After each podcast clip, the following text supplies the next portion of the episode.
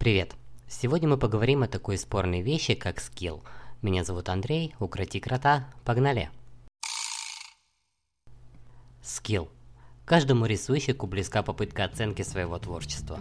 Кто-то считает, что ему не хватает опыта, кому-то больно смотреть на более умелых и юных авторов, а кто-то раз за разом штрудирует бедную анатомию. А кто-то винит в своих успехах такую вещь, как талант. По классике пройдемся по-душному. Скилл – это по сути опыт или навык. Обычно этот термин используют для обозначения уровня профессионализма в той или иной сфере. И как становится понятно, этот параметр стремятся развивать. Зверь этот, по моему скромному мнению, ассоциируется у меня с кротом. Его не видно, он вроде есть, а вроде как и нет. Ты знаешь, что он существует, и где-то там роет там свой тоннель, но вот тебе оценить длину этого тоннеля не получается. Разве что в сравнении там, у твоего соседа крот прорыл целых 4 ветки метро, а у тебя просто испортил внешний вид дворика.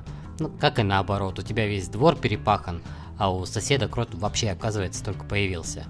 У меня немножко странные, возможно, отчасти неумелые аналогии, я знаю, зато наглядно. Если, конечно, у тебя есть двор и крот и... Ладно, давай не будем останавливаться на этом. Стиль, о котором мы, к слову, говорили, как и скилл, идут рука об руку. При повышении скилла стиль тоже приобретает для себя что-то новое, и это абсолютно нормально. Так как понять, какой же у тебя уровень скилла? Опять же, в сравнении приглядок к тому, что у тебя получается не так хорошо, как хотелось бы. Знаешь, базовые штуки, глаза на разном уровне, руки выглядят поломанными. Вообще в таком случае советую заняться именно этим. Кто-то рисует стадики, кто-то ищет референсы, кстати о них. Лично я не перевариваю стадики. Меня тошнотит от того, что я вынужден сидеть и против своего желания рисовать какие-то части тела. И если у тебя, дорогой слушатель, есть такая проблема, то предлагаю тебе такой личный совет. Не факт, что подойдет, но вдруг. Если это часть тела, то прям можно взять и использовать как референс самого себя. Допустим, сфотографировать свою руку в нужном положении. У меня раньше были жуткие проблемы с рисованием рук. Вот эти руки грабли, ну или слишком мелкие. Я использовал любимый многими выход из ситуации, уберу руки из кадра и сделаю вид, что так и должно быть. Но так ведь не может быть постоянно.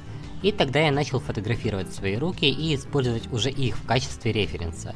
И как-то постепенно начало получаться.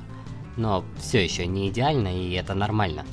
Не стоит ради скилла себя насиловать, если это тебя прям душит, например, как меня.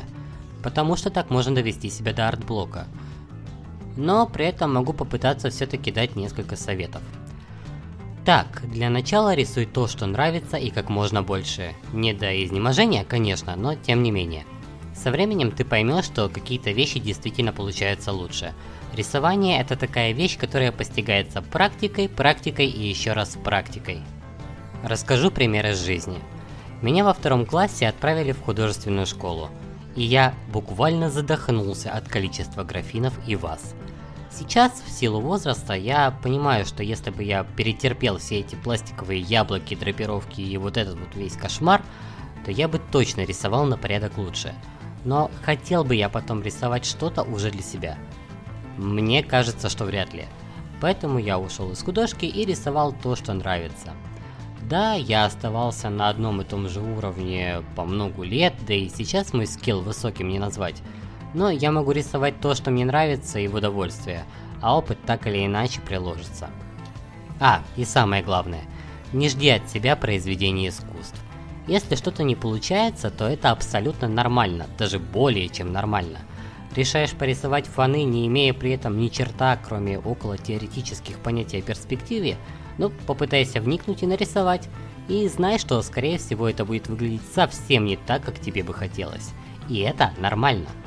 Помни о том, что в принципе тот факт, что ты попробовал что-то новое, это уже классно. И так раз за разом постепенно уровень будет расти. Ну и, конечно же, то, о чем я уже говорил в первом выпуске подкаста, это насмотренность. Уже, правда, в классическом смысле слова. Наблюдай за художниками и иллюстраторами, которые тебе нравятся. Визуально в голове так или иначе подобные вещи откладываются и остаются. Главное практиковаться. Многие еще, к слову, говорят про талант, мол, у меня нет таланта, что я сделаю. Тут я не хочу рассуждать о том, существует ли такое явление в принципе, но часто встречается, что кто-то из родственников в роду рисовал и тебе, мол, передалось. Но вообще уповать на талант – дело такое себе. Талант – это своего рода маленький буст на запуске. Только работа над собой никуда не девается, будь у тебя в роду хоть Пикассо с Ван Гогом. Поэтому что из этого можно вывести?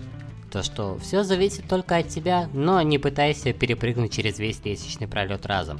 Ступеньки придумали не просто так, поэтому укроти своего крота и не парься лишний раз самоистязаниями.